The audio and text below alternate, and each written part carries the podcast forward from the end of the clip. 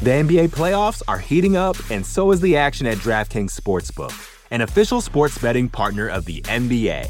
DraftKings brings you same game parlays, live betting, odds boosts, and so much more. You can download the DraftKings Sportsbook app now and use code VOXMMA. That's code VOXMMA for new customers to get 150 in bonus bets when you bet just 5 bucks. Only on DraftKings. The crown is yours.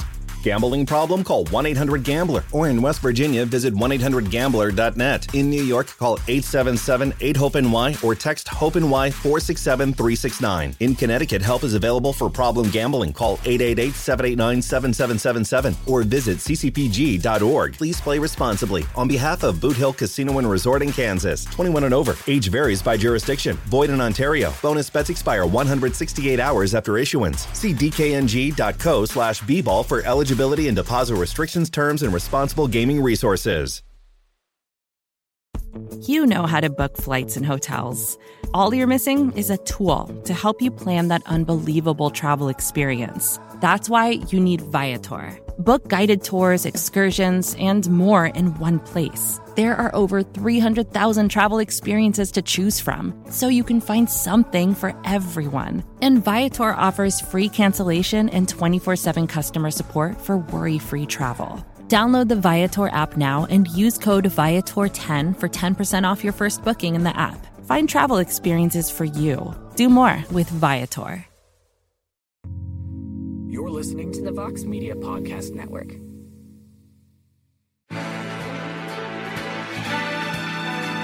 Live from MMA Fighting Studios, this is Between the Links. And now, your host, Mike Heck. The iconic voice of Esther Lynn welcomes you to a huge and festive edition of Between the Links. As you can see, I am in the spirit, and uh, I'm probably in the least amount of spirit once you see what the competitors are wearing. But we are in the the final semifinal matchup of this BTL Championship tournament. Several weeks have gone by. Several matchups have taken place. We have one finalist. His name is Jed Meshew. He punched his ticket to the championship match. On last week's show, he wants to reclaim his undisputed title, and he prefers to do it against the woman who has defeated him on multiple occasions on this program. He may get that chance, or the ultimate underdog. Everybody's favorite dog could emerge to spoil the plans. We get a big week on the show, a big week in combat sports. We had a pretty exciting weekend last weekend, so there's a lot happening. So let's get into this thing and introduce the participants first. The aforementioned underdog, the aforementioned potential spoiler. He's been making strong moves on this program his last few appearances. Does he have some more left in the tank? From MMAfighting.com, the co host of On to the Next One and the MMA Fighting Ranking Show, the very festive Mr. Alexander K. Lee. Look at this ensemble. How are you? Uh, I am doing great. Listen, uh, I apologize ahead of time. Uh, I hope I'm not deducted a point because I was informed that today's battle would have to be waged in an ugly Christmas sweater. I started off with a sweater. I added the suspenders and I added a little festive tie here. I'll stand up so it'll get a bit of a better look. That's amazing. And the and the more I added on, the better it looked. So I apologize uh, if it, I, I look fantastic as opposed to ugly Christmas as we were supposed to do. Uh, no, there's nothing that can be done about it. I just I just look good. I can no longer focus on this program, AK. I just cannot get this this wardrobe out of my mind. You look like a million dollars, and uh, but we have to introduce his opponent. And let's to, to be honest, the reason why we're all wearing holiday garb, and the reason why I probably have to go and buy a holiday sweater in the next week or so. But she is undefeated on this program. She has been nicknamed terms such as the Boogie Woman, the Undertaker. And she might be able to get back in there next week and shut Jed Meshew up again, which is not an easy task. So let us welcome back the great Phoenix Carnevale to the program. How are you, Phoenix? Look at that Christmas sweater. I've got to say that I find your lack of cheer disturbing. and and Alex K. Lee is bringing out Phoenix's dark side. Call it Dark Phoenix. Call it Darth Phoenix. Either way, you have brought out my dark side. You are no longer the Prince of Positivity, Alex. We're going in today. Wow. Well, I heard, okay. I heard, I heard I was already uh, not the Prince of Positivity. Someone told me, Phoenix, some a little bird, one of my many Instagram followers, told me that uh, you you had during your appearance on UFC uh, Unfiltered with Matt Serra. Yes, that you you called him the Prince of Positivity or something to that effect. No, What's that about? I did not oh. call Matt Serra the Prince of Positivity. What? I called Glover Teixeira the Prince of Positivity because I was oh. very high off of that win that week. And I think just talking to you all the time kept the term in my head and it just slipped right out. So obviously you've been in my head before. That means I oh, was rent free for that moment. rent free. rent free. I, I, all right. I think we might have to invite Glover to share on the show just to go up. Now I want a piece of him. The title of Prince of Positivity. He's a UFC champion. Doesn't he have enough? Doesn't he have enough? He's universally beloved. Does he not have enough? Well, we shall see. Some things to think about in 2022, but let's get into this thing and talk some mixed martial arts. With so much going on this week, it was a very memorable weekend this past weekend. That's how we're going to start off the first half of this program. And Bellator is actually going to win the pony this week and kick things off because Sergio Pettis made his first title defense against Kyoji Horiguchi this past Friday night at Mohegan Sun Arena in beautiful and scenic Uncasville, Connecticut. Kyoji Horiguchi, of course, was the former champion. He had to vacate the title due to an injury. And through three rounds of this fight, it was going the way a lot of people thought it was going to go. Horiguchi dominated. He was up all three rounds easily. This was no dispute whatsoever. And then spinning back fist out of nowhere from Sergio Pettis. Horiguchi is unconscious, and Sergio Pettis retains his title. AK, let us begin with you. What was your biggest takeaway from that knockout. And what I mean by that is, was this something that maybe you learned more from Pettis? Maybe you learned something more from Horiguchi? Was it a year end awards type of thought? Like, what was your initial takeaway and your biggest takeaway from that finish?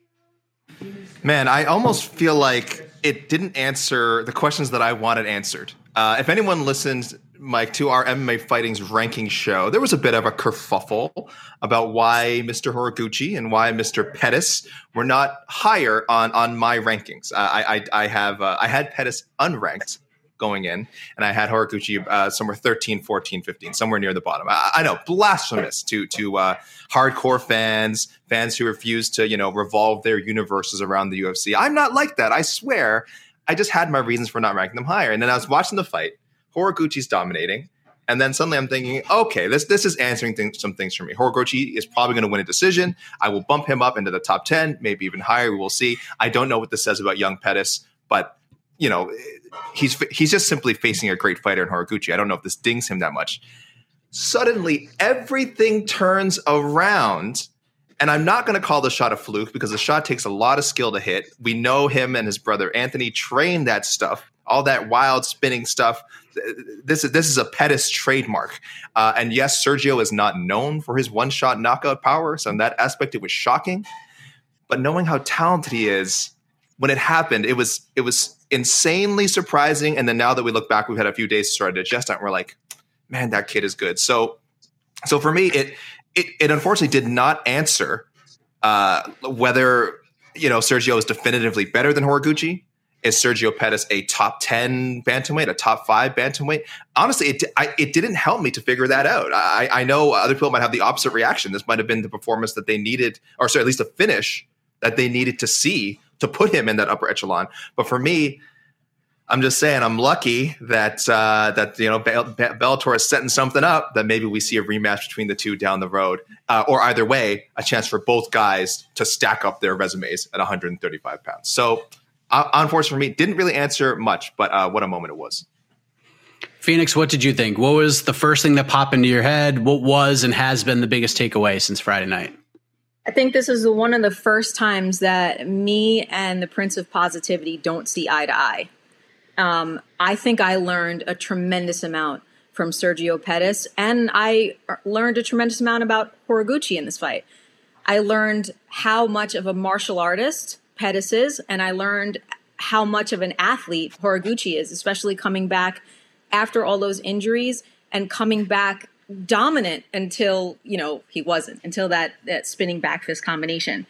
So when I talk about Sergio Pettis as a martial artist, there's a couple principles that him and Anthony have in their background and their back pocket that answer a lot of questions, that answer what kind of champion mindset that Sergio has to have. And it brings, you know, I'm going to wax poetic a little bit, brings me back to my traditional martial arts background, but the resiliency of both both Pettises, both Anthony and Sergio.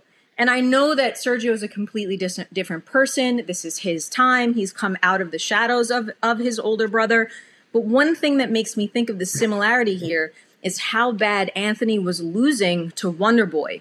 Remember, Wonder Boy was throwing that like lightning jab, and out of nowhere, Anthony just throws that Superman punch from off the cage and wins that fight. And what it shows me is that they're not broken mentally when they're being broken down physically. They're mentally still very much in the game. They know how they have this traditional, you know, spinny, flashy power technique from their martial arts background that they can pull out of their back pocket when they need it. And Sergio certainly needed it in that moment. And what it taught me as a martial artist, it reminded me that you fight how you train, because we've seen the videos of him drilling that technique, which is very impressive to me. And that if you're not broken mentally, you can still be dangerous physically. And he was still dangerous. You couldn't count him out because he kept that focus and that championship spirit. And also, Horiguchi is still a damn beast, and he's still fun to watch. So, both of you said some things that stick out, and I, I want to go back to you, Phoenix, because you see things through different lenses than a lot of the fans do. I think that's pretty fair to say. And Pettis was in kind of a tough spot heading into this fight because he beat Juan Archuleta, great performance. They book him with Horiguchi, and not a lot of people, fans especially, gave him the credit of being the actual champion. He was more the the placeholder. And even Pettis was saying that himself. Like, I don't feel like I'm the actual champion because Horiguchi never actually lost the belt. Now, while this knockout was incredibly memorable and will be mentioned in a lot of people's awards, Phoenix, outside of that one moment being replayed over and over until there is no more Bellator MMA, does Sergio enter this Bantamweight Grand Prix that we're going to talk about in a moment in a similar spot where fans of MMA who could be as fickle as any sports fan on earth they won't view him as the best in this division as the champion because of how the first 3 rounds went. I think that's why this is a very cool thing for Sergio's legacy as well because the more opponents he faces and the more eyes that are going to be on him because there's going to be more eyes on Bellator coming in the next year than there has been in a long time because of how much we're talking about this tournament. So in a way, it could be really good for him because with different matchups, because listen, Horiguchi's a problem for anybody. Anybody. Anybody who's watched his career knows that. So it's it's very very hard to judge, and you've got a lot of people on this card that make great matchups. Patchy Mix is a great matchup for anybody. Uh, when you when you look at Archuleta, I know that per, uh, Him, but seeing how he matches up with other people in the division and what he can do. Everybody, including myself, are high on Raufeon Stots. How are you not high on Raufeon Stots? I remember him from the LFA days. And in the LFA days, my favorite division was the bantamweights. It, I used to talk about it on every show. Um, so there's just so many cool uh, different combinations here that watching – what Sergio can do against these other type of fighters and what they have to offer can really answer a lot of questions for us. But I just want to put a stamp on the fact that Horiguchi is going to be a problem for for everybody. But how fi- how fun would Horiguchi versus Stots be? What do you think, AK? I talked to. I, I won't even reveal that. Uh, I, will just say it. I talked to Danny Sabatello. Uh, he's a Bellator bantamweight. Came in on less than a week's notice and beat Brett Johns, who just got signed from the UFC he's pretty upset that he didn't get added to this tournament. And we'll weigh more on his thoughts in a moment. But what do you think about what the weight Sergio has to carry into this Grand Prix? Like he feels like he's done enough, but when he shows up to that Bellator media day before his first Grand Prix fight, you know those questions are going to come about whether or not do you do you actually feel like you're the champion? Do you know that fans are saying that they don't feel like you're the champion? That Horiguchi is still better than you? Like, do, do you know what I'm saying? Like, do you feel like that's something he's that, that's a burden that he's going to have to carry into this Grand Prix? because of the first well, three rounds? Mike, as we all know, uh, Phoenix is an educated person, uh, uh, both in uh, you know her media abilities and also uh, having trained as an untrained, out of shape media member, uh, as a proud ni- ninth degree black belt keyboard warrior, and yes, a, a, troll whisperer, as I like to call myself, because I did unfortunately did saw a lot of the reactions to Horiguchi's loss. A lot of people saying it's it's like they they reacted like the rest of the fight didn't happen. Um, and I don't know. And in some ways, that's good for Sergio Pettis. In some ways, it's not good. Obviously, it's good in the fact that if people just look at the knockout, if they're just reading a Wikipedia entry, they just see fourth round KO for uh, spinning by spinning stuff for Sergio Pettis. This guy must be great. On the other hand, if you again, if you don't know the whole story of that fight, it kind of takes away from the finish uh, because you have to know what a great comeback it was, and kind of as Phoenix mentioned, how not how, how he was able to stay in there mentally and eventually land an insane strike. But again, if you're speaking for the trolls out there, there is, I'm sure there's a segment that's like, why didn't he do that in the first round? He should he should have thrown the spinning back fist thing in the first round. Then the, the, he wouldn't have, you know, he wouldn't even gotten banged up at all. So uh, I think he does need this tournament. I think the same, uh, not the same questions, I shouldn't say. Different questions though are going to be there about how great he is as a bantamweight. Again, th- like I said uh, at the beginning, sort of the first uh, part of the segment, I, I still needed to see things answered. And the, Bant- the bantamweight division is so strong. It's it just doesn't feel like he'd be the heavy favorite in any of these matchups, whether it's Stots, uh, a rematch with uh, maybe a rematch with Archuleta, he would be. But other than that, uh, Magomedov, he'd pre- probably be an underdog. Um, uh, James Gallagher, he'd probably be a favorite. Patchy Mix, I don't know, could be about even. There's a vulnerability to him that is intriguing, but is also, as we're as we're talking about, it's going to lead to all these questions and him having to keep answering until he wins the tournament, until he possibly fights Horiguchi again. And imagine if Horiguchi, if they're on opposite sides and doesn't make it to the end of the bracket, there's still going to be that doubt in people's minds: is he that much superior to uh, to Kyoji Horiguchi? So uh, again, the tournament is a great idea, but I don't feel that him just winning that, uh, beating Horiguchi, and him just being the number one seed, I don't think the questions are over yet. Uh, and that, and for Bellator's sake, that actually might be a good thing. So we'll dive into this Grand Prix announcement in a moment, but I just want to say beforehand, there's a reason why the MMA fighting staff talks about our rankings with such passion. Because I'm about to call out some media members right now. Whoever's on this Bellator rankings panel, there has been a lot of egregious stuff that have come up in these rankings since the rankings inception, especially in the women's divisions. There have been some pretty awful rankings. But having Kyoji Horiguchi ranked number seven is on the Mount Rushmore of egregious decisions in the history of MMA rankings. Number seven in Bellator? No disrespect, but you're telling me that there's, including Sergio Pettis, seven fighters that are that should be ranked higher than Kyoji Horiguchi? That is awful. That is awful. And if you're on that rankings panel and you're upset, I don't care. That is horrible. Number seven? This guy should be number one or number two with a bow on. Are you kidding me right now? This is it's awful. But be that as it may, we now have this Grand Prix coming up in 2022. We got Pettis, Horiguchi, James Gallagher, Leandro Higo, Magomed Magomedov, Patchy Mix, Raufeon Stots, and, and Juan Archuleta. So AK, Bantamweight was clearly the way to go for Bellator. But did they get this right? the field of names, the amount of fighters in the tournament. Did they nail this? Yeah, yeah. Look, uh, I know Josh Hill is saying that he wants to be in there after that, that big KO, and of course, as we've mentioned, Danny Sabatello, very nice upset over uh, over Brett Johns, uh, put him on the map. But he does only have the one fight in Bellator. It's kind of understandable, uh, you know. Uh, uh, I, li- I like the lineup. I'm, again, they just pretty much went with their rankings. this is one, like you said, the champion plus one to seven.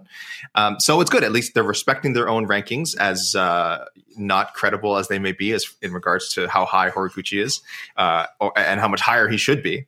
Um, but yeah, no, I think the field is great. I think you've got the right mix of guys they've already built up, like uh, Patchy Mix, Archuleta, uh, uh, guys that I feel like are still waiting to get that turn, like uh, uh, Raufeon, Raufeon Stots and uh, Magomedov. James Gallagher, James Gallagher had to be in there, very popular. Uh, very polarizing. Higo, probably the lowest, uh, you know, wattage name out of there, but he's been hanging around Bellator for a while. He's been in a bunch of big fights for Bellator again. So a guy they've kind of already invested in.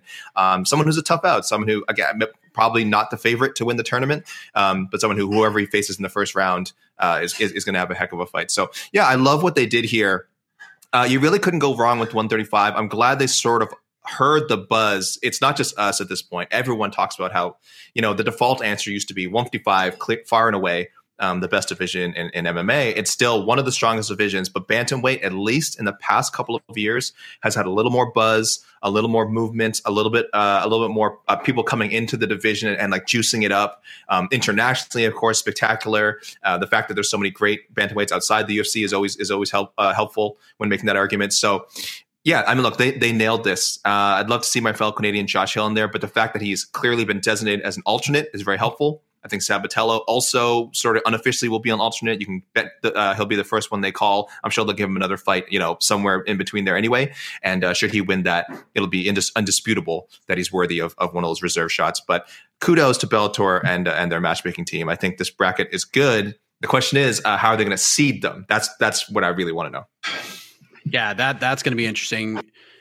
So going back to that Sabatello chat, which by the time you're watching this, that chat has been aired on We Got Next. Sabatello, like again, he understands why he's not in it. He only had the one fight. He tried to. He was booked for a second fight. He got COVID, so he was pulled, and he wasn't able to be rebooked for the rest of the year.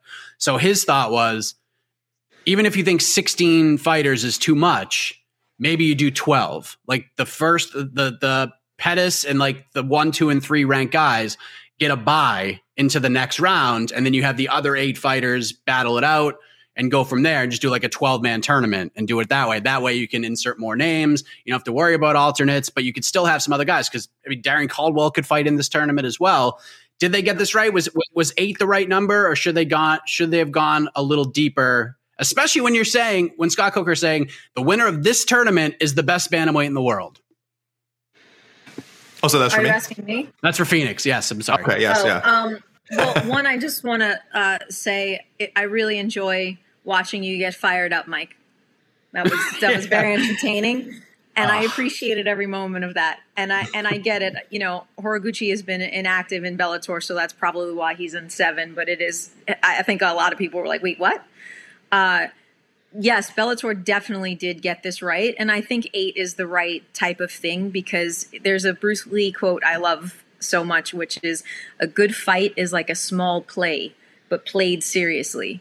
And like any great theater, there needs to be understudies. So a lot of these guys, maybe two or three, should Bellator might have a conversation with them and say, with COVID going around and all of these things going around, we're going to have alternates. Whether they publicly state that, which would make it somewhat of a 10, 12 guys with buys and all that type of stuff, like traditional tournament styles, that might be there. It just might not be like the thing that's on the posters. And uh, eight looks right on the posters and for marketing and for scheduling and blah, blah, blah. Because remember, like any promotional type of thing, theater, plays, d- movies, fights, there's the right number, the right amount, the right name to market it, who looks good on the poster. And eight seems to be the magic number here with some other understudies ready to play if it happens, if need be.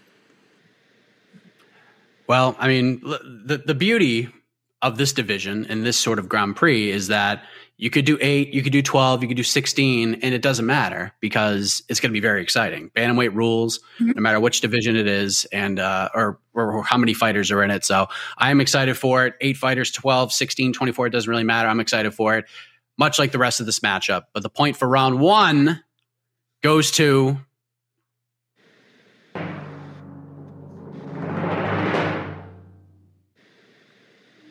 Darth Carnevale. It is one to nothing.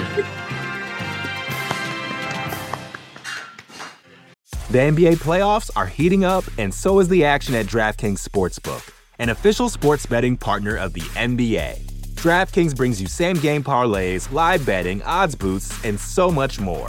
Don't miss out as the NBA postseason winds down. And new customers to DraftKings can bet 5 bucks to get 150 in bonus bets instantly. You can download the DraftKings Sportsbook app now and use code VOXMMA. That's code VOXMMA for new customers to get 150 in bonus bets when you bet just 5 bucks. Only on DraftKings.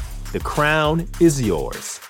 Gambling problem? Call 1 800 Gambler. Or in West Virginia, visit 1 800 Gambler.net. In New York, call 877 8 HOPE NY or text HOPE NY 467 369. In Connecticut, help is available for problem gambling. Call 888 789 7777 or visit ccpg.org. Please play responsibly. On behalf of Boot Hill Casino and Resort in Kansas, 21 and over. Age varies by jurisdiction. Void in Ontario. Bonus bets expire 168 hours after issuance. See dkng.co slash bball for eligibility eligibility and deposit restrictions, terms, and responsible gaming resources. When you need mealtime inspiration, it's worth shopping Kroger, where you'll find over 30,000 mouthwatering choices that excite your inner foodie. And no matter what tasty choice you make, you'll enjoy our everyday low prices, plus extra ways to save, like digital coupons worth over $600 each week. You can also save up to $1 off per gallon at the pump with fuel points. More savings and more inspiring flavors make shopping Kroger worth it every time. Kroger, fresh for everyone. Fuel restrictions apply and sticking at bantamweight for a couple moments. How about Jose Aldo? I mean, if if you're a fighter right now coming up in the sport and you're not looking to Jose Aldo and what he's done over the last year and a half or so for motivation or some sort of like mental guidance, you are doing yourself a massive disservice. Aldo headlines UFC Vegas 44 this past Saturday night, comes in as an underdog against a very, very good fighter in Rob Font Aldo does a lot of damage in this fight when it counts. He hurt Font multiple times, had a lot of control on the ground when he needed it. And I said this on, on to the next one. Not only did Aldo beat a really good fighter, but he also thought to himself, self, how can I help this community? I'm going to compete in a fight where I can teach these viewers how fights in modern MMA are supposed to be judged. And that's what we got. Rob Font landed the more strikes. Rob Font statistically outstruck Jose Aldo by a wide margin, but Aldo landed when it counted. He hurt Font many times, and that's why Jose Aldo won this fight. He's a legend. He is a top five all time in my eyes, pound for pound, and he has now won three in a row in a loaded UFC bantamweight division. Phoenix, what did you make of Jose Aldo's performance on Saturday? Well, I think that sometimes as media members, we don't know it all because I remember when Jose Aldo dropped down and we were terrified. Terrified, I tell you, because when we looked at him and he was gaunt and gray looking and dehydrated, we were like, no, not our Jose Aldo. We love him dearly. We don't want to see him go out uh, weight cutting like this. He looked like E.T. at the end of the movie when the scientists are probing him. I was terrified. and now here he is looking like Jose Aldo that we've loved for so many years. And it's just damn impressive. The beautiful techniques of that, like when he slips to the side and throws that body shot right behind the elbow, is one of the most Jose Aldo things in the world. The crispiness of the one two down the middle. Talk about damage that you could see Rob Font was hurt with those one twos down the middle that were just like long, rangy, crispy like a bucket of chicken. Every boxing analogy you want to say about the beauty of those one twos. It was just just impressive to watch. And and so is Rob Font. How do you leave that fight not saying like, wow, he's a super talented guy too? And if he's like any of these these other young fighters when they first start off, that they fight these legends and then they wind up getting better because they absorb some of those techniques. They learn from they learn from the person that they fought. Like I actually saw Font in the fourth round do that slip and then do the the body shot behind the elbow, and I was like, okay, okay. So I don't think this really hurts Font. I think it sets him back and it thrusts Jose Aldo forward, which is crazy. And it shows how much of life and circumstances is based on timing. So what's going to happen with with this championship with Yan, with Aljo, who's who's next? How does this line up? Do we get Dillashaw versus Aldo? Who the hell doesn't want that? Tell me if you don't want it. I don't know why you wouldn't. So I just think it was impressive. And uh, anybody who's not seen Jose Aldo when he was, you know, on his tear and on his run might be seeing him with these eyes for the first time and like, wow, what a complete and totally amazing martial artist. AK, you remember not too long ago, Jose Aldo was getting knocked out in just a matter of seconds by Conor McGregor. Then he fights Max Holloway twice and gets finished. He's got no cardio. He's got no chin. The guy's falling apart. Then, as Phoenix said, he goes to 135. We're like, no, don't you dare do it. You're never going to make weight. You could barely make 145.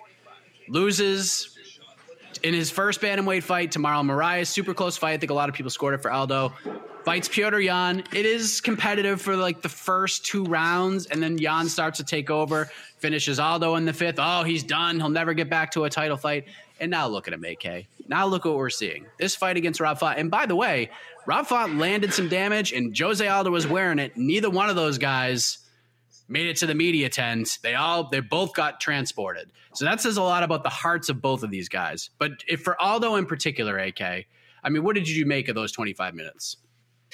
I just love, Mike, that this is back to back segments that we're talking about the bantamweights, talking about again the most elite division uh, that just keeps delivering in different ways.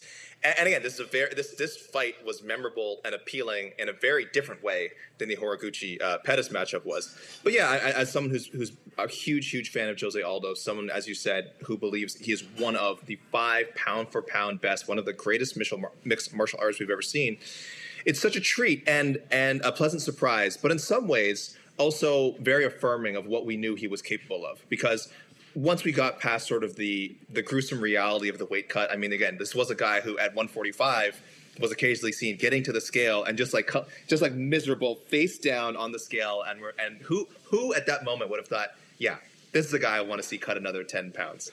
Um, but once we got over that, sort of the, the, shock value of that, we sort of saw his potential at 135. He looked great against Mohamed Moraes, didn't get the decision. Uh, he looked very good against Petr Yan for most of that fight, and of course lost to a younger and, and, and at this point in their careers, better fighter. Petr Yan is great. But then the matchmaking was really sharp. When he got matched up with Chito Vera, I think there was a lot of people who were still picking Aldo. It, this this was not the sense of okay, well they're just using Aldo as a stepping stone for this guy uh, for for Chito Vera to come up. I mean that could happen, but that's not the sole purpose of this fight. Jose Aldo has a very good chance of winning that fight, and he did. Same with uh, Pedro Munhoz, and same with Rob Font. Um, I, am sure uh, I'd have to look at the odds.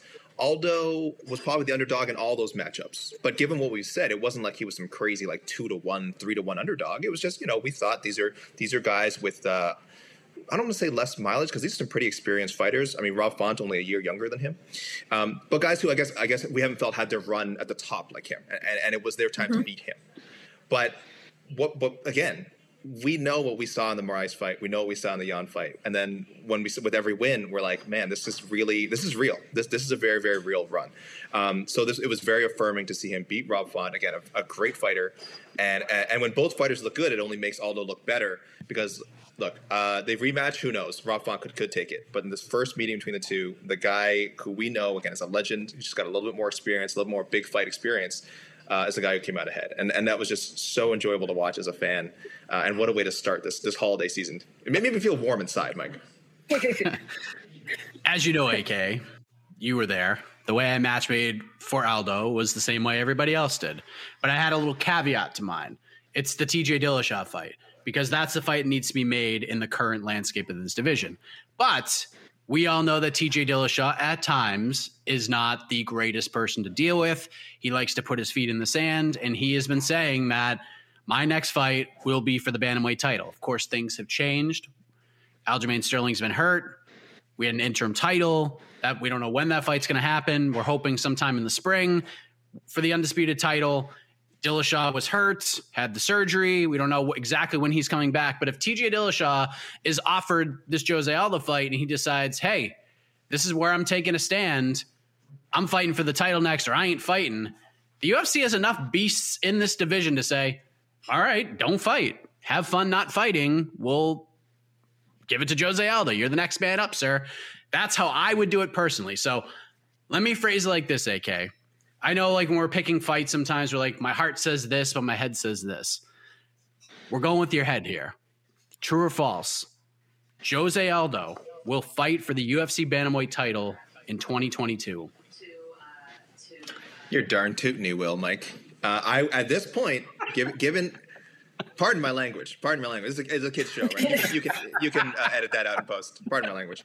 Uh, at this point, the way the, the, the top of uh, bantamweight is currently sort of settled or not settled, as it were, because we are waiting for um, again some pieces to potentially come back. We don't know how long they'll be out, uh, and also given all those run of success, given uh, how Yan's fights have gone, and, and how the rest of the the top ten is kind of shaking out right now.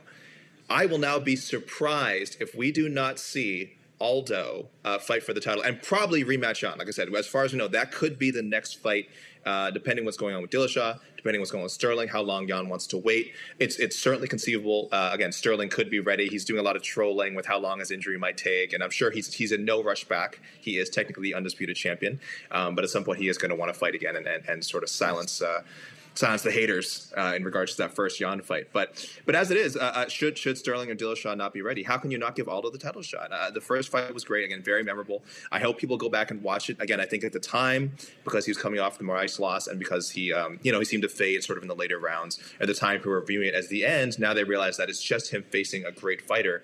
And a second fight, hey, maybe it would go exactly the same. But I think this guy has done more than enough in his career, Jose Aldo, and more than enough in his past three fights to earn another shot. Uh, and really, wh- who doesn't want to see two of the best?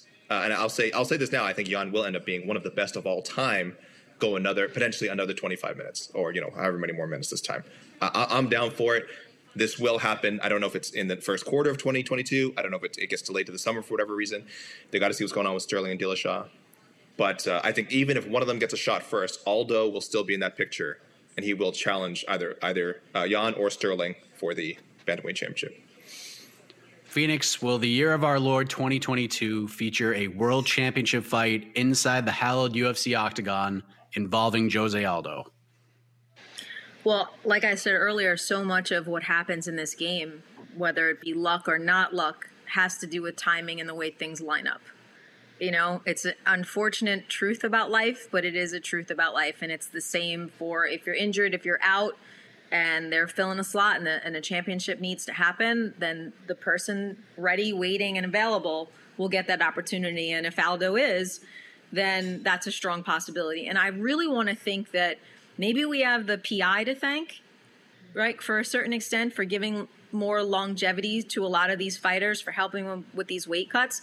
But I also want to think that some mentally, uh, mentally, maybe Aldo's a lot stronger because he was somewhat of a he had issues after the Conor fight, as anyone would, losing to someone that you hate that much.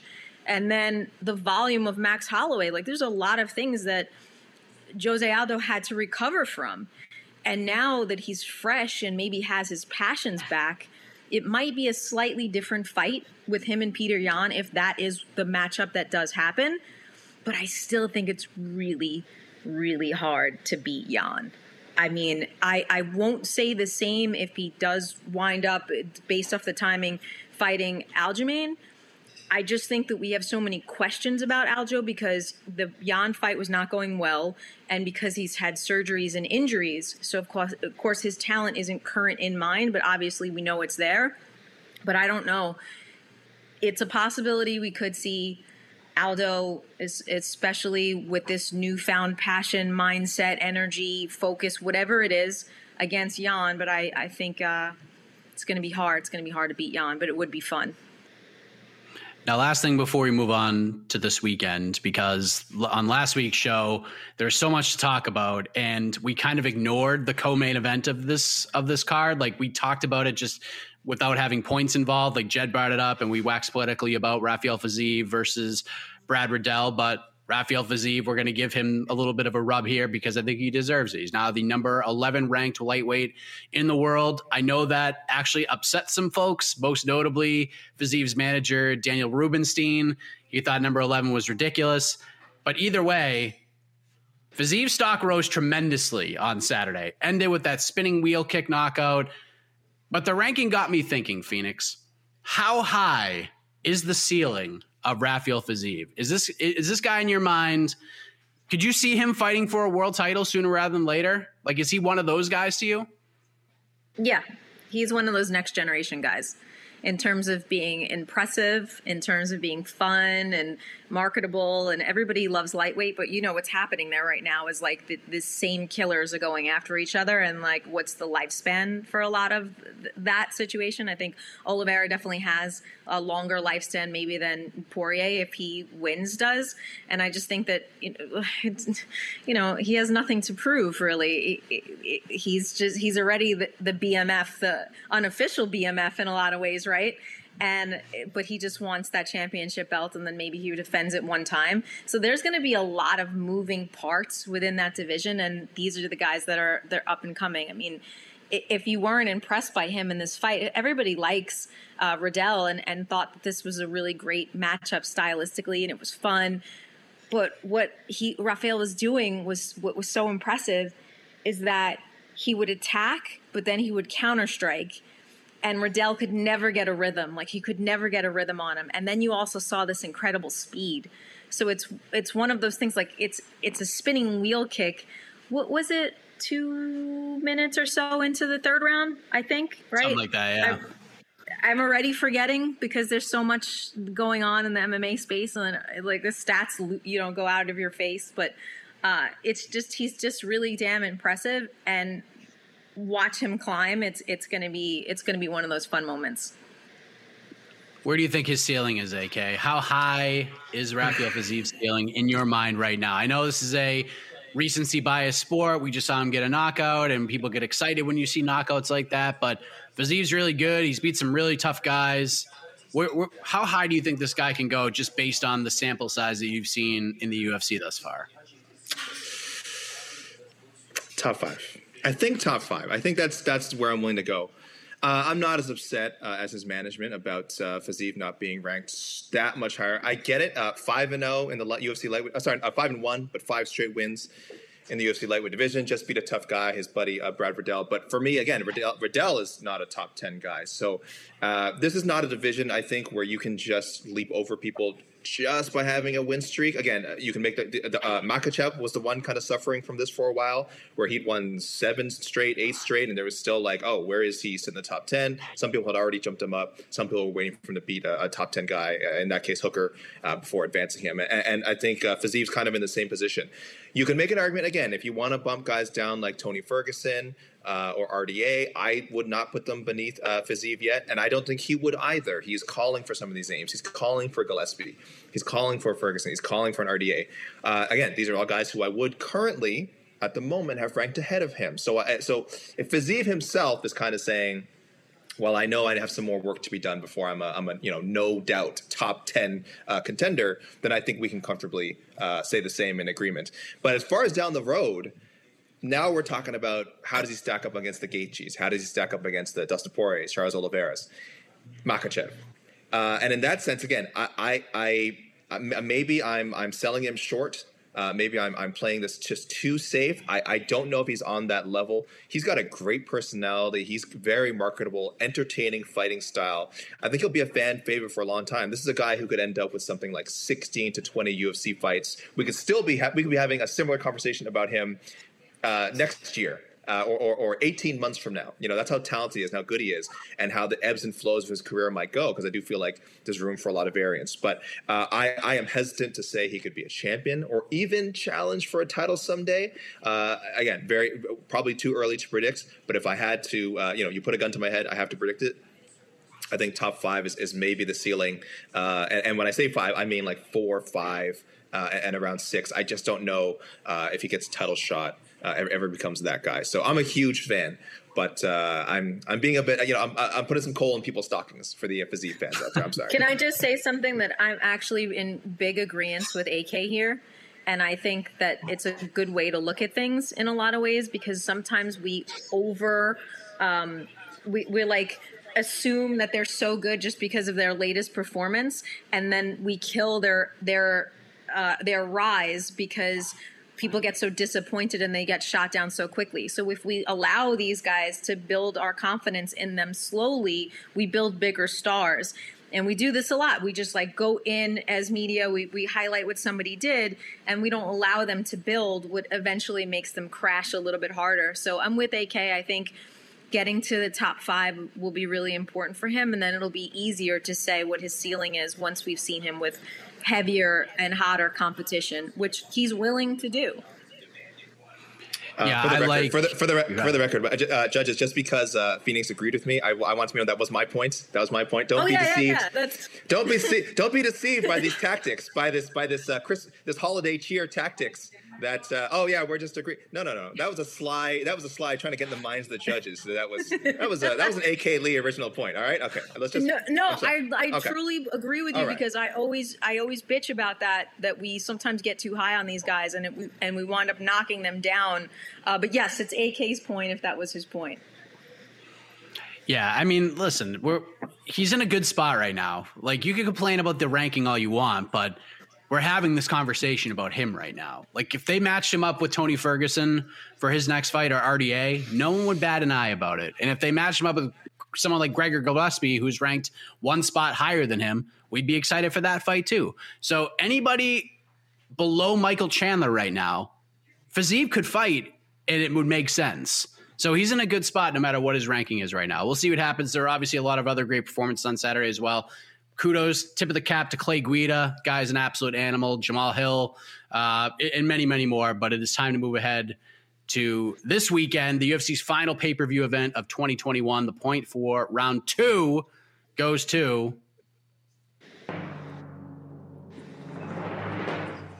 Phoenix Carnevale's opponent, Alex K. Lee. yeah, yeah, I would agree. Oh, I can't get I in the frame. I Hold give on, hold on. Alex. I threw off everybody. Are I those threw off llama? everybody. Because I really thought that they were reindeer, but I think they're llama. I believe they're, Are they're they llama. camels? Correct. They are- they're no, llama. I believe they're llama. Wow. We could dissect AK's tie for another 30 minutes or so easily, but Pretty. let's talk about UFC 269 this Saturday in Las Vegas. We got two title fights. Dustin Poirier will challenge Charles Oliveira for the lightweight title in the main event. Amanda Nunes will defend her bantamweight title against Juliana Pena. And I, I, I got to be honest. When I when I sent these questions to everybody, I've been thinking about a couple of sort of out of the box topics with these two fights, and we'll discuss those shortly. But AK, I want to begin with you here. As we speak right now, there it is. Amanda Nunes, a minus 900 favorite. Pena comes back at plus 600, according to our friends at DraftKings. No huge surprise there. Dustin Poirier, a minus 160 favorite as the challenger. Charles Oliveira, the comeback on the champ, plus 140. AK, what are the chances we have two new champions at the end of Saturday night? Uh, I'll tell you, really low, and not for the reasons people think. I mean, obviously, I'm going with Nunes over Pena all the way, but I'll, I'll say I, I think it's much more likely that we have uh, two and stills than uh, one new champ, than even one new champion. That's how far I'm going because I am tired, Mike. You guys know, everyone knows when I talk about the lightweight division. I'm tired of the Charles Oliveira disrespect. This guy, he is, we should say, full disclosure, in the MMAfighting.com global rankings, the only rankings that matter, Dustin Poirier is number one. So you mentioned he's the he's the, he's the odds-on favorite. Uh, that is that goes along with our with most what most of our panel seems to believe. I believe it's six uh, of our eight panelists. I think it's six people voting uh, Poirier in first place, and only two for uh, Oliveira. And obviously, I'm one of them. Uh, so I'm tired of the disrespect. I, I I'm tired of anyone thinking that he has to prove anything. Like he needs this Poirier win to show that he is the true king. Right now, he is in, uh, removing, of course, Khabib from the equation. He is the undisputed true king at 155 in the world. That that is how I feel about it. Uh, Poirier has to take that, and Poirier is a great fighter. Both guys are wonderful ambassadors of MMA. I don't think anyone will be disappointed with the result. I certainly won't either. uh, As much as I'm I'm bigging up uh, Oliveira, and I want to see him get the respect he deserves. With uh, sorry, you get even more respect that he deserves with a definitive win over Poirier.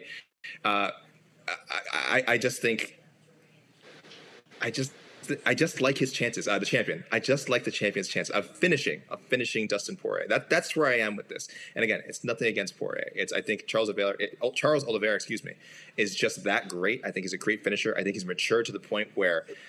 Honestly, and I said this, I think after he beat uh, the way he dominated Ferguson, and this is when I think when Khabib was still around, I was like, I need to see those two fight because I do not think uh, I, I need to know the answer of who's who, who, would win in a fight between Oliveira and, and Khabib. So that's where I am. That's I'm, I'm with that. I think he's he's better than uh, Poirier. So I'm going. I'm, I'm I'm taking the question a step further, Mike. I will say again, there will be more likely be two and stills than one and new. That's how strongly I feel about it. Phoenix, what say you? What are the chances that we not have one new champion, but two new champions? And how, like AK just said, how would you weigh that against both champions retaining? All right, let's let's start with the main event. It's very hard for me to even have any like just a, just any bad thing to say about Dustin Poirier. Like it just does it doesn't feel right. But I will say this. It appears that Oliveira has more ways to win. Right? Just because of what we've seen recently from him. But you can never cancel Dustin Poirier out. He is a bad mother. He is one of the best we've ever seen in the history of MMA for a billion different reasons, and I don't even have to go into that. And I think that he has definitely had the tougher competition, which is why I think AK is wrong. He Oliveira does have something to prove by putting Dustin on his report card because having a win over Poirier is having a gold star on your report card because of the, the levels that Poirier has fought and the names that he's fought and how he's won. It's not to take anything away from Charles, it's just to say that like this is one of those names that definitely levels you up in people's memories. I, I just think that that's that's what it is. I mean, and Poirier is still tough and passionate. If you watch Embedded right now from this week, the guy holding pads for Dustin is like terrified. so Dustin always has that boxing and that power that we we might see something phenomenal. So yeah, from the looks of it, Oliveira has more ways to win, but it's just not going to come out of my mouth that Dustin Poirier could lose just just for me personally as a fan. Then when it comes to the co-main event, uh, Juliana Pena, Pena. I know, I know that that one thing about her, which does add something interesting to this fight, is that she will go after Nunes. She will be prepared to clinch up well and try to control that clinch. She does just throw like a complete animal. So yeah, there's a chance for her, but it's a that's where it is in our hearts and minds because Nunes is a beast.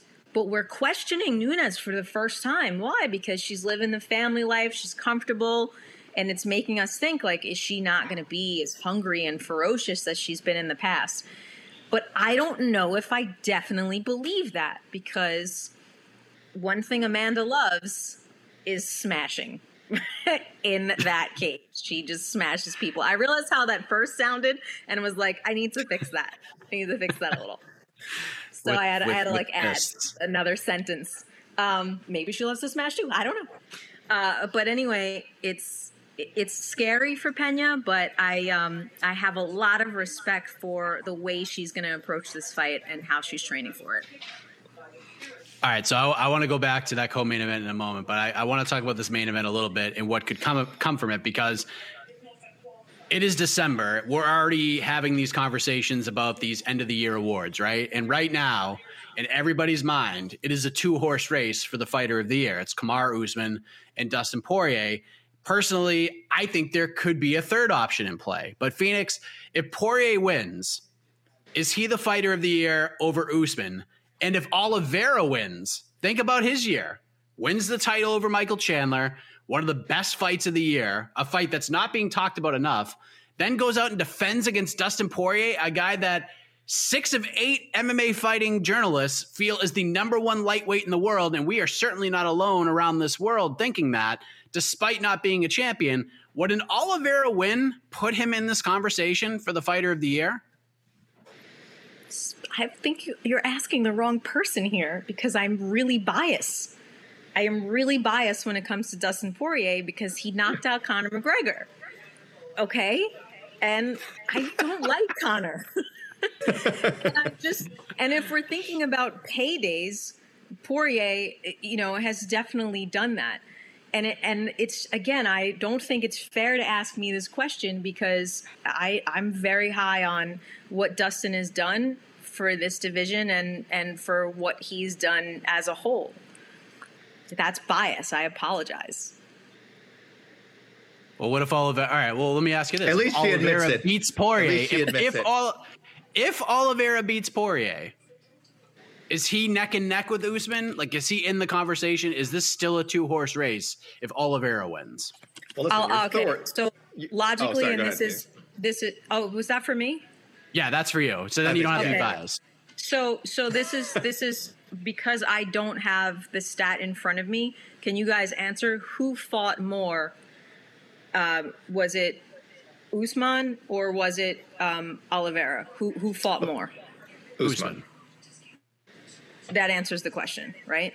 So then it's obviously Kamaru. Kamaru's had more competition. He's dealt with more this year, so that cancels that. That answers that question for me.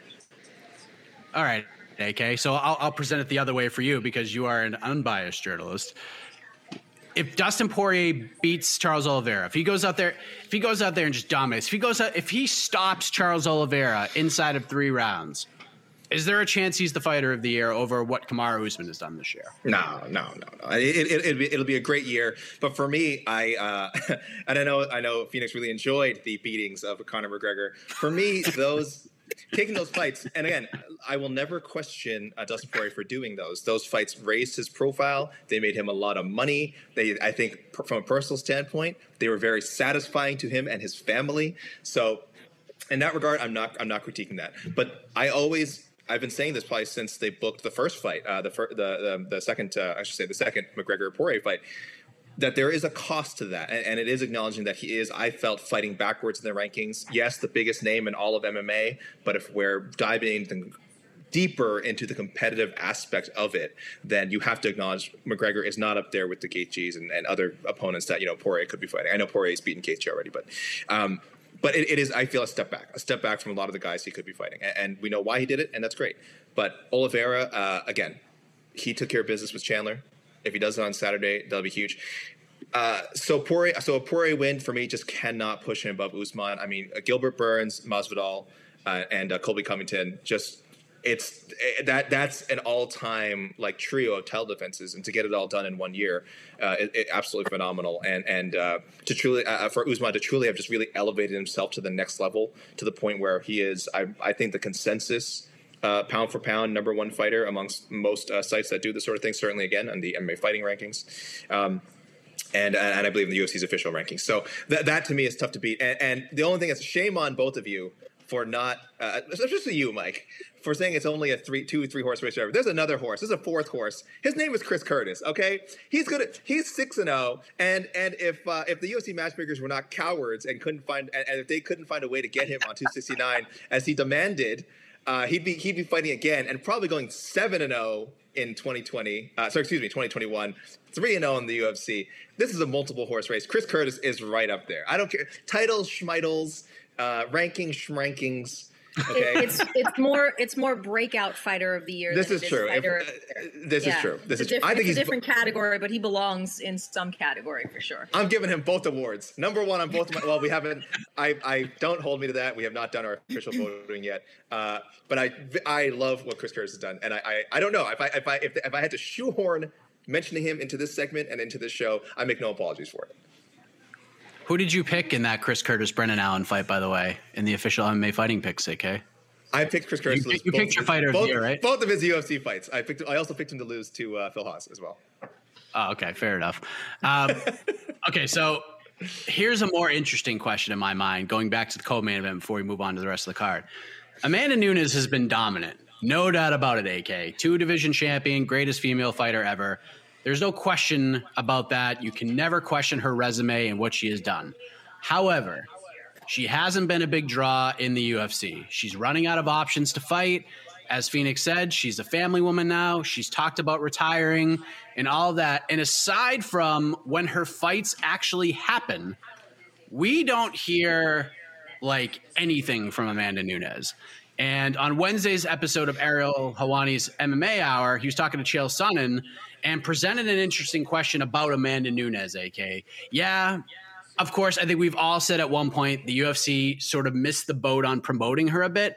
But maybe there's a good chunk of why she's not a bigger superstar to be placed on herself as well for not getting out there more, not doing all this media. Because, I mean, we haven't seen Amanda Nunes on the MMA Hour, which is shocking to me. I mean, if you're gonna if you're gonna get eyeballs upon you and build interest, that's probably the show you want to go on. So this is certainly this question is not taking anything away from what Nunes has done inside the octagon because very few male or female have done it better, and nobody in women's MMA has done it better.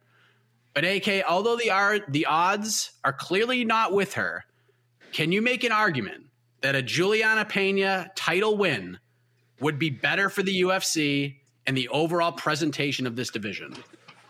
Yeah, no, that's that's an easy argument to make. I mean, again, a- any sort of shakeup at the top of the uh, women's bantamweight division will be very helpful because as much as I mean, a lot of us in the media love Amanda Nunes, as as amazing as it is to watch her fight and do what she does, she really is not that larger than life personality. And again, to me, that doesn't matter. Now, to the UFC bean counters, to ESPN, to you know broadcasters and all that, doesn't matter to them. Yeah, it matters a little bit. I'm sure they like Amanda. But the thought of having a new champion, one who is super media friendly, very outgoing with uh, with certainly getting her her opinions and her thoughts out there, and Juliana Pena, very seasoned uh, as, far as on the microphone. Uh, yeah, I mean it's, it's a big thing for that. It's, it's uh, she came up to the Ultimate Fighter, so you know you know the UFC likes her. Um, she she's earned look she's earned her title shot. I know uh, it's she's coming off one win, which isn't, uh, but uh, over a former you know title contender. It was an impressive victory. Um, no no one is saying that uh, uh, Juliana Pena is a clear cut sort of you know number two uh, bantamweight in the world, but given how Amanda has cleaned out the division and who else is, happens to be currently available, that's how it's going to be. So yeah, I, I, I don't I, I would not go as far as to say that Dana White and the UFC and ESPN are let's say rooting for a Pena win. I, don't think that's the case. Like I said, I do think they like Amanda Nunes. I do think they see the value in having a dominant champion, and if you have the right opponent. Kayla Harrison, um, that's a much, you know, you see dollar signs ahead with her and Amanda Nunes. Sure, she could fight Juliana Pena too if Pena went up to 145, but that's certainly not as appealing. And you could have Nunes fighter coming off a loss at 145. But I think it's much cooler for her to still be the two division champion uh, when that when a say a fight with Kayla Harrison potentially happens. So uh, I, I, think if I was the UFC team, I think they are leaning towards well, we hope you know the Amanda Nunes business continues, but. Uh, I guarantee they have a plan. Not a I shouldn't say a plan. They don't plan that far ahead when it comes to the fighters that much. I guarantee that uh, they've thought about what would happen if Juliana Pena wins, and that they're not like, and, and that they're not super upset about it. That they're kind of like this does open up new things, open up fights again that Amanda Nunes has already had. Uh, wouldn't it be you know interesting for Juliana Pena to face some of the people that Amanda Nunes has beat, uh, and and uh, she'd be a very different kind of champion. And in this case, again, no disrespect to Amanda Nunes, uh, different could be very very good. So um, I don't think it's hard to make a case at all that uh, that a Juliana Pena win could juice up this division and uh, kind of get the matchmakers kind of get the matchmakers thinking of of the possibilities. Yeah, and, and Phoenix, I get it. Like you can promote Amanda Nunes as as the the beast, the monster. No one can can knock the queen off the throne, and I get that. The difference between Nunes and Shevchenko is Shevchenko is probably further ahead in her division than even Nunes is at 135. And although Valentina Shevchenko isn't, although her last appearance in the MMA hour is pretty fire, she's not like the greatest interview on earth but she goes out and does interviews. Like we know more about Valentina Shevchenko because she goes out there and does interviews. Like Kamaru Usman has gotten better. Brandon Moreno is just a gift from God in, in terms of personality. Alexander Volkanovski, until recently, not the most he's riveting awesome. interview. Yeah. But he's been better now. But he's just such yeah. a nice guy. He doesn't talk trash. And then like like Adesanya is obviously in a, in a different universe. And then like Glover Teixeira, like at least he goes out and does interviews, but he's just the nicest guy and he's not going to go out there. Ciryl Gane, nice guy, good at basketball. We know that about him, but he goes out and does interviews. Amanda, we like, even after all of these years and the wins that she's put together, outside of her having a child and being a tremendous fighter and just being a super nice woman, we don't know a lot about her. We just don't. Like, she's, and that's why her pay per views don't generate a ton of money. Now, Juliana Pena can be a little cringe at times. Let's be clear. However, she goes out there, she's got a personality, she's got that Latino heat, if you will, and she can get people fired up and sell this fight. Juliana Pena is going to sell this fight. Whether you like it or not, whether you, whether you like what she says or not. Is there is it a wacky question to say that maybe Juliana Pena winning the title on Saturday is a pretty good thing for this division? For some people. For others, I think that there's still things that we possibly want from Amanda, and that's that Shevchenko rematch. There's a lot of us that are like, you know, when it comes to when it comes to thinking about that that fight and and who the women's goat really is between the two. But I think that there's like a subdivision of martial arts nerds that AK and I possibly belong to that want to see that. I don't know. Um, but yeah, I think any shakeup in a division, regardless of who it is, can sometimes be good because it rearranges everything and it makes new sort of equations and possibilities. Um, so I, I just think it's a good, it would be a good thing overall. But yeah, we would still want to see. There's still one or two things from Amanda. I think that a lot of us fans still want, and and from what I read today on Twitter, so I don't know how true it is because it was on Twitter the UFC is talking to Kayla's team, and Bellator is talking to, to Kayla's team. So those are two possibilities for for Kayla that would make it Im- interesting for MMA fans in general. Because at some point, whether and this is the same for Nunes as it is for Cyborg, any person she matches up with, we all go, all right. I mean, I'm gonna watch it, but like we we all literally do that. So to have something, some shakeups, either way, to have names that that propose questions either way is a good thing. See, look what we're doing. We're selling pay per views here on Between the Links, as far as I'm concerned. Uh, this is a great car. We're going to talk about the rest of it in a matter of moments. I get what both of you are saying. Uh, just some interesting storylines heading into this fight. There's no doubt about that. And of course, I want to see that Shevchenko rematch at some point. And, and by the way, you could put the camera back on me for a second. Why would Kayla Harrison sign with the UFC right now? When the promoter and the president of the organization has come out and basically called your resume dog shit. Mm-hmm. Like why like why not go to Bellator and fight Cris Cyborg and make all that money and have Bellator treat her like a queen. They put her over on their own show while Dana White is saying they're just dogging her resume. She'll probably make more money in Bellator than she would in the UFC. Why? Are you like, asking I, me? Cyborg. No, I'm just saying it in general. Why? Like, okay. If Kayla Harrison, if you're watching right now, why would you sign with the UFC? Why? There's not going to be a featherweight division much longer. The, Felicia Spencer, which would have been like a very good like opening UFC fight for her, has retired. Who's she going to fight? I like Leah Letson. But Kayla Harrison versus Leah Letson just doesn't scratch me where I itch. I'm sorry, it just doesn't. We're gonna have the same problems. At least with Bellator, like you can throw right in there with Cris Cyborg. That's a huge fight, and that's a momentum steal for Bellator. So again, if you're Scott Coker, you just write a blank check. You hand it to Ali Abdelaziz, fill it in, whatever you want, get her over there. But I think she ends up staying with the PFL. And why shouldn't she? But we will move on to the rest of the UFC 269 card. I had to get that off my chest. The point for round three goes to.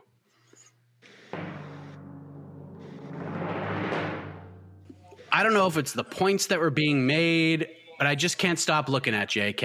I can't stop yes. looking at you. So you get the point. It's two to one. Ah. That ensemble is just, I can't take my eyes off of you. Fantastic. I just cannot take my eyes off of you. So another day is here and you're ready for it. What to wear? Check. Breakfast, lunch, and dinner? Check. Planning for what's next and how to save for it? That's where Bank of America can help. For your financial to-dos, Bank of America has experts ready to help get you closer to your goals. Get started at one of our local financial centers or 24-7 in our mobile banking app. Find a location near you at bankofamerica.com slash talk to us. What would you like the power to do? Mobile banking requires downloading the app and is only available for select devices. Message and data rates may apply. Bank of America and a member FDIC. All right. So we talked about the big storylines heading into Saturday night. We talked about the two title fights. Let's quickly talk about just the rest of the card. Now, we like to compare these pay-per-views to the rest of the cards throughout the year and we're going to kind of do that now, but I know there's so many UFC events, it's almost like impossible to remember them all off the top of our heads. But Phoenix, we're going to be with you. UFC 269 on paper, just top to bottom, from the opening prelim all the way to Poirier challenging Oliveira. Where do you grade this one? Is this one of the better ones of the year? Is it better than 268 on paper, 267, maybe some of the past ones? Like when you look at this card on paper, like, do you, where do you grade it? Where do you put it? And like the top five cards of the year, maybe it's five. Like it's up there, but I I wouldn't think that it's like amazing or one of the best fights ever. We just come off of a streak of some of the most amazing cards. I mean, I sound like the princess of positivity right now because the combat sports has been killing it, like in general, the last like five or six months. And I, I do get like a little, I'm a little like emotional about it because it's been good on so many different levels for the last couple of months. And I remember when I've been in this since you basically had to watch it on what was called a hot box eh, it's where you could actually like de-scramble it you know what i mean? Like that's how long i've been watching mma so to consistently say we one banger card after the other banger card after another it's it is kind of special. And then to have other things popping up different leagues bellator doing their thing eh, boxing has been on fire lately too. It's just been amazing. So it's definitely hard to say but I will say what's special about this card is getting to see people that we haven't seen uh, come back, mix it up, like Emmett, like seeing Cody Garbrandt, uh, you know, coming back at a different weight class and see what happens there. There's like a lot of things that. Oh, Dominick Cruz, I almost forgot it was on this card too. so there's a lot of like really cool matchups that are going to wind up being the futures of what happens to some divisions and some championships, and that makes it interesting for me. What say you, AK? Where do you put this one? Boy, uh, again, you know, what a boon for the UFC to be able to start the year with Conor McGregor, have two Conor McGregor fights in the year, uh, and then also now end on this ridiculously strong run of events. Excuse me, 269, 268, 267. I don't know how far, far back you want to go, but at least the last three, maybe the last four pay per views, uh, plus the fight nights in between, just sensational. Um, so it's almost like if you want to be fair, if you want to be fair to the UFC, you can kind of like lump this last run. You really want to, you should really evaluate this quarter. And I, I would think this last quarter of 2021 has been as strong. You could probably compare it to like any quarter that the UFC has ever had. Like it is, it has just been the the, the level of the of the competition in the title fights, uh, the the, the low key bangers. You know, however, whichever fights you're looking for, uh, you know, fight of the night potential, knockouts of the year, submissions of the year. So much that has happened just in the last three or four months alone, and it, and it's insane. Um, so in that sense, uh, I don't know if I put this one above 268. Like I said, I'd rather almost look at them as a quarter. I'd almost rather look 269, 268, 267 together, and sort of praise the matchmakers and of course praise the fighters for this absurdly entertaining product that they have managed to uh, to, to put together. It is it is really incredible stuff. Um, so uh, you know, I won't rank this event on its own. I think just bravo uh, to the UFC and to MMA for producing this level of entertainment. It's been crazy. The Prince and Princess of Positivity out here, just waxing poetically. So you mentioned the LKB, aka the low key banger. What you got? What's the low key banger on this card? What's your favorite I mean, fight on this card that ain't getting the love? This shouldn't even count. Is this even low key? Ryan Hall is fighting. What are we doing? I mean, this is this should have we could have led the show with this. Ryan Hall. And again, if we're gonna look, we're praising the matchmakers. This is the kind of person you put Ryan Hall in with. Darrick Minner, a guy has like twenty something career submissions. He's another submission guy. This is going to the ground. Uh, this will not become a, a, a, a you know a low key uh, uh, kickboxing match. This will go to the ground. It might start off that way, a little bit of funky striking. This is going to go to the ground and we are going to get to see these guys do what they do best, and specifically Ryan Hall do what he does better than anybody else in the world. Uh, I am excited for this matchup. The the uh, the last fight, which uh, I mean, really, it's just a blur in my mind. Uh, I'm not even sure it actually happened. Uh, was regrettable. it was regrettable. Okay, it's it doesn't matter. Let's not talk about how it ended. Let's not talk about how we fought. Uh, that fight is essentially, in my mind, a no contest. really, does not need to be discussed further terrible matchmaking. Um, I, don't, I don't know what happened there. This is a Ryan Hall fight, and I only feel bad for uh, Darrick Minner and for Darrick Minner's family because he is going to be in rough shape uh, heading into Christmas dinner this year uh, and New Year's. He may not be able to celebrate. He, he uh, I don't like to joke about this sort of thing, but he, again, God knows what condition he'll be in after uh, the Wizard Ryan Hall is through with him. So, I mean, that's the quote unquote low key bang, or really the true main event of UFC 269 uh, Ryan Hall and Darrick Minner. Well, we got two Ryan Hall fans, two big Ryan Hall fans here in this uh, in this little link here. Phoenix, what say you? What's the under the radar fight? What's the one that you got circled that maybe not be getting the attention that, that it deserves? All right. Well, I, I, I do want to give some credit to, to AK there because that's a great fight to bring up, especially if you're a fan of grappling. And I remember uh, um, Minner from from uh, the LFA and Darrick's like really scrappy. There might be like a rolling knee bar in that fight, so that that is going to be a fun fight to watch. But I have to bring up that there are two female fights on this card in the flyweight division, and that's like really important to bring up because of how things are mixing up there. And I love the young prospects, and I love to introduce some of the MMA fans to some of the stuff that's happening on those prelims. So, Erin Blanchfield is a really fun and talented young fighter who's very aggressive, has been studying martial arts since she's like seven years old.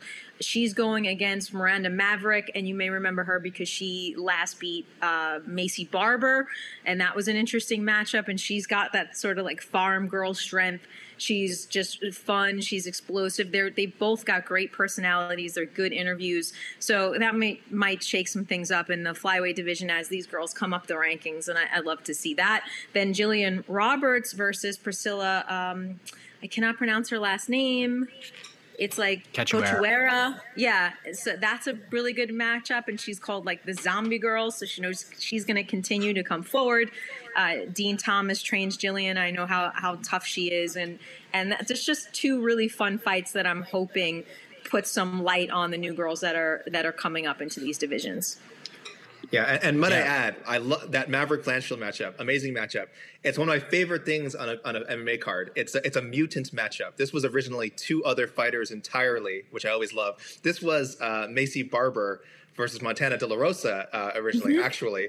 And then uh, De La Rosa withdrew first, and Blanchfield stepped in for her, and then uh, Barber withdrew, and then Maverick stepped in first. So it's, I love when they can sort of keep a fight on the card. It's just, and it's just, but it wasn't what it was. It's, Yeah. it's just something else. That's so much fun.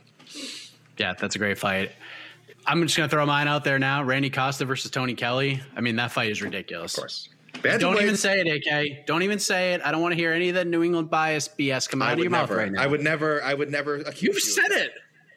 Is that, rec- But that was fight that on tape? Was that was that recorded when I said that? Yeah, that was live. We didn't. There was no Oh, oh post. on- oh, no, postcut that's or on- any of oh. it. That's unfortunate. It was on the ranking show. Actually, it was on the ranking show. Oh, yes, called me yeah. out on the New Uh-huh. England bias. Uh huh. That sounds right. Yeah, that sounds right. Yeah, Prince of Positivity, my ass. Um, happy holidays. Oh my goodness gracious! I feel like Clark Griswold right now after the tree gets burned down. Uh, but 269 is a great card. I'm very excited for it. Of course, Jose Youngs is out there right now. We have all the Media Day scrums on our YouTube channel, so go check that out. Press conference coming up later on. And then the weigh in show on Friday, AK. Get excited. I know that's one of your favorite times of the year. the That's most last one, wonderful time of the year. The most wonderful right. time of the week, Michael. That's right. Well, I love it. I almost most wonderful there. Time of the week thus far is right now. The point for round four goes to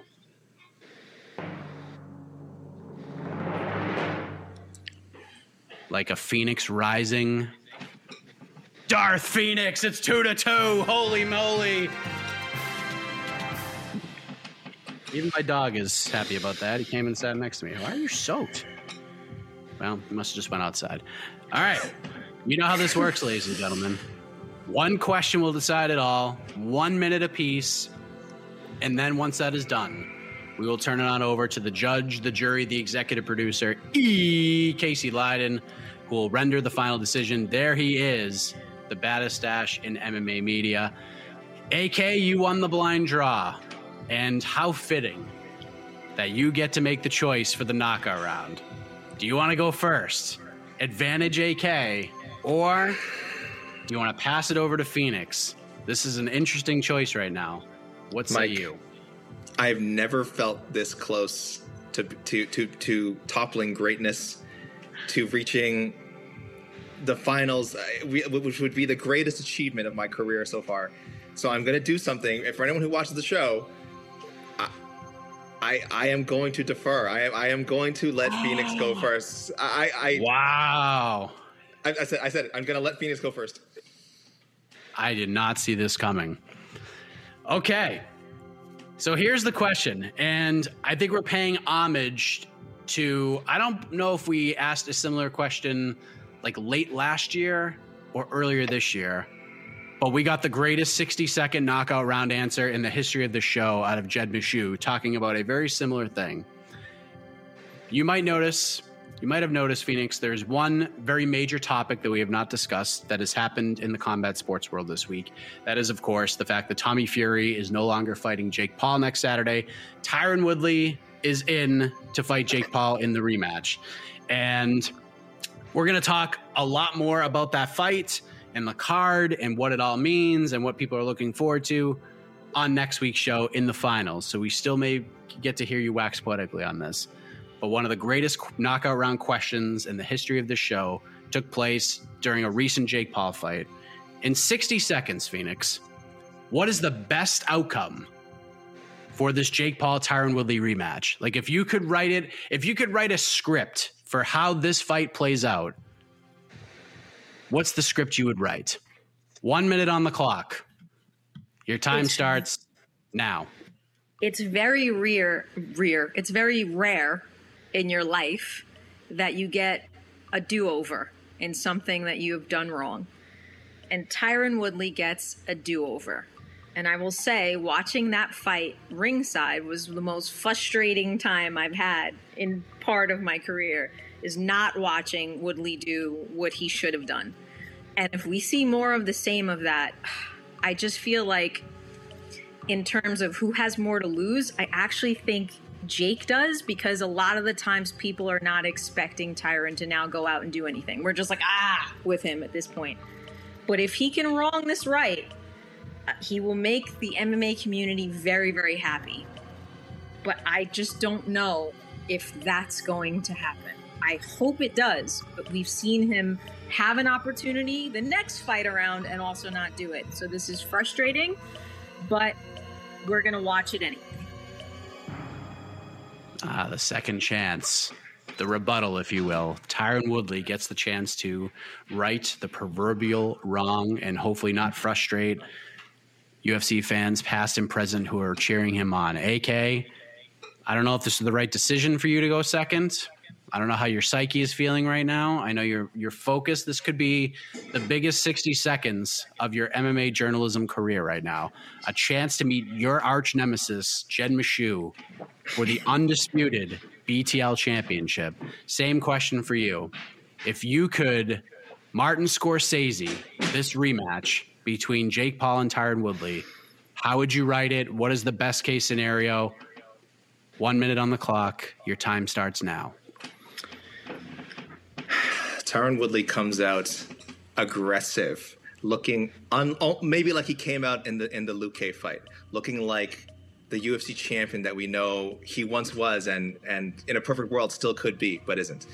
He takes the fight to Jake Paul. He's he's rocking him. You know, he kind of dinged him up once in the last fight, but this is more consistent. He's all over him. He's swearing him, and he's hurting him. But then somewhere in the fourth or fifth round, Jake Paul just uncorks a haymaker and just takes Woodley out. Just a vicious, vicious KO. Now, I know this sounds terrible, but the best case scenario has already happened for Tyron Woodley, even getting this fight. So what this does is this gives one more big payday for Tyron Woodley, and we can get to see him sail off into the sunset. Maybe not under the circumstances his fans would like, but maybe this signals the end for him. He can go focus on his rap career and enjoy, go look into other opportunities. Meanwhile, we continue along this darkest timeline. We get, we still get Jake Paul, Tyron Fury, and we get any, we get three more Jake Paul freak show fights in 2022. And now he can say he knocked out a former UFC champion. Another, yes. There we go. So we have a chance, a potential chance to right the wrong. AK is going a different direction, saying that Tyron Woodley, kind of a best case scenario for both guys. Tyron goes out there, shows some gusto, shows some aggression, but gets bolted by Jake Paul for his troubles. Man, oh man, what a storyline. We now turn it over to the man, the myth, the legend, the man with the most important decision to make. No draws here. E. Casey Leydon, the judge, the jury, the executive producer. And yes, I saw we got a, a nice little special guest cameo from the iconic voice Esther Lynn walking by in the background. Casey, what say you? Who is going on to face Jed Meshew for the undisputed BTL Championship of the Universe next week on MMAfighting.com? AK? That was a very good story you told. It was good. It start it started really good. But oh man. You're facing Phoenix Carnevale. And she's oh man. It's oh this is oh you're a winner and still undefeated. Phoenix. Oh, it's, Phoenix it was, does it. I thought he had me. Wow. I thought he had me. You said Tyron's rap career, and I was like, You know- "Oh, I'm AK, you started good on the story, but then you just kind of you, you you just told this. It was the first fight, except with a knockout. It was. Uh, I should have gone first, Casey. I You should've shouldn't have gone. first. Like, I you went- over. I, I th- I think you overthought it, AK. I think you I had went something, then you you bailed, and I and went uh, against everything I stand for. I went against everything I stand for. That's the first time ever on the show I haven't gone. I wow. Ugh. I, I thought I thought it was your night, AK. Shocking decision right off the bat. Yeah. Uh, but here we go. But Before Phoenix has her moment, uh, can I shout out? Now that I've joined the other the graveyard of the losers, can I shout out my other losers who did great on this competition? Uh, uh, my, my my BTL tag team champion Kristen King, uh, young Alex Wedling, who's just gonna be a star in this business. Uh, Damon Martin, who's already a star. Uh, Jose Young is of course, as we said, on site, and uh, the, the wonderful James Lynch. I know again, it's down to down to the two the two best. It's down to truly truly the two best, Phoenix and Jed. But great job by everyone else who who participated. I think it is fair to call AK the Rob Font of Between the Links because although you went up against Jose Aldo, your stock has risen throughout this competition, AK, throughout the year on BTL. Uh, I, I thought you had a tremendous year. I thought you stole the show on the Gauntlet episode, the special BTL 50. And here we are, semifinals against the goat of BTL in a lot of people's eyes. And, and there you are right there to the very end. And I appreciate your gusto. But now, Phoenix, we turn it on over to you. You now have 30 seconds to say whatever it is you want to say. You know what? You're the Undertaker here. You could say, you could take as much time as you want. But I assume you have a message for one Jed Meshew who has been saying your name throughout this competition, perhaps maybe even overlooking some of his other competitors. And he admitted that, but this is what he wanted. Now he's going to get it. Is this a be careful what you wish for type of situation? I feel like Jed is going to come out in like a tuxedo and I'm supposed to wear an evening gown or something like that for this next matchup. I have no idea. I think, you know, the clothes make him feel better and that's what he's going for. But whatever it is, Jed, you already know. You already know. You know what I mean? I think you're looking for a stunning upset and and and maybe that that keeps you motivated at night. But it's going to happen, Jed, and and I'm just going to I'm just going to keep winning. That's all. Short and sweet, ladies and gentlemen. All right. So we got a lot going on here on MMAfighting.com. Press conference coming up a little bit later on with the notable names from UFC 269. We got the weigh-in show tomorrow morning. We got the preview show tomorrow afternoon. We got the People's Pre-Fight Show right before UFC 269. Then we'll have the press conference. Then we'll have the post-fight show. And then AK and I are going to take a deep breath, match make, and do on to the next one on Sunday. So all this content is going to be coming your way. So get excited. And then the finals goes down next week to recap 269, get you ready for the final UFC event of the year with Derrick Lewis in the main event, by the way, against Chris Daukaus. And then, of course, Jake Paul versus Tyron Woodley 2, We will be knocking on the door. So, a lot to discuss, and a new undisputed BTL champion will be crowned. Join us next week right here for Phoenix, for AK, for Casey. I am Mike, the iconic voice of Esther Lynn, perhaps takes you home. Good night, everybody. This has been Between the Links, an MMA fighting production on the Vox Media Network. This is Esther Lynn! Ah! I always sound like this. You're listening to the Vox Media Podcast Network. The NBA playoffs are heating up, and so is the action at DraftKings Sportsbook, an official sports betting partner of the NBA. DraftKings brings you same game parlays, live betting, odds boosts, and so much more. You can download the DraftKings Sportsbook app now and use code VOXMMA. That's code VOXMMA for new customers to get 150 in bonus bets when you bet just 5 bucks. Only on DraftKings. The crown is yours. Gambling problem? Call 1 800 Gambler. Or in West Virginia, visit 1 800 Gambler.net. In New York, call 877 8 HOPE NY or text HOPE NY 467 369. In Connecticut, help is available for problem gambling. Call 888 789 7777 or visit ccpg.org. Please play responsibly. On behalf of Boot Hill Casino and Resort in Kansas, 21 and over. Age varies by jurisdiction. Void in Ontario. Bonus bets expire 168 hours after issuance. See dkng.co slash bball for eligibility and deposit restrictions, terms, and responsible gaming resources.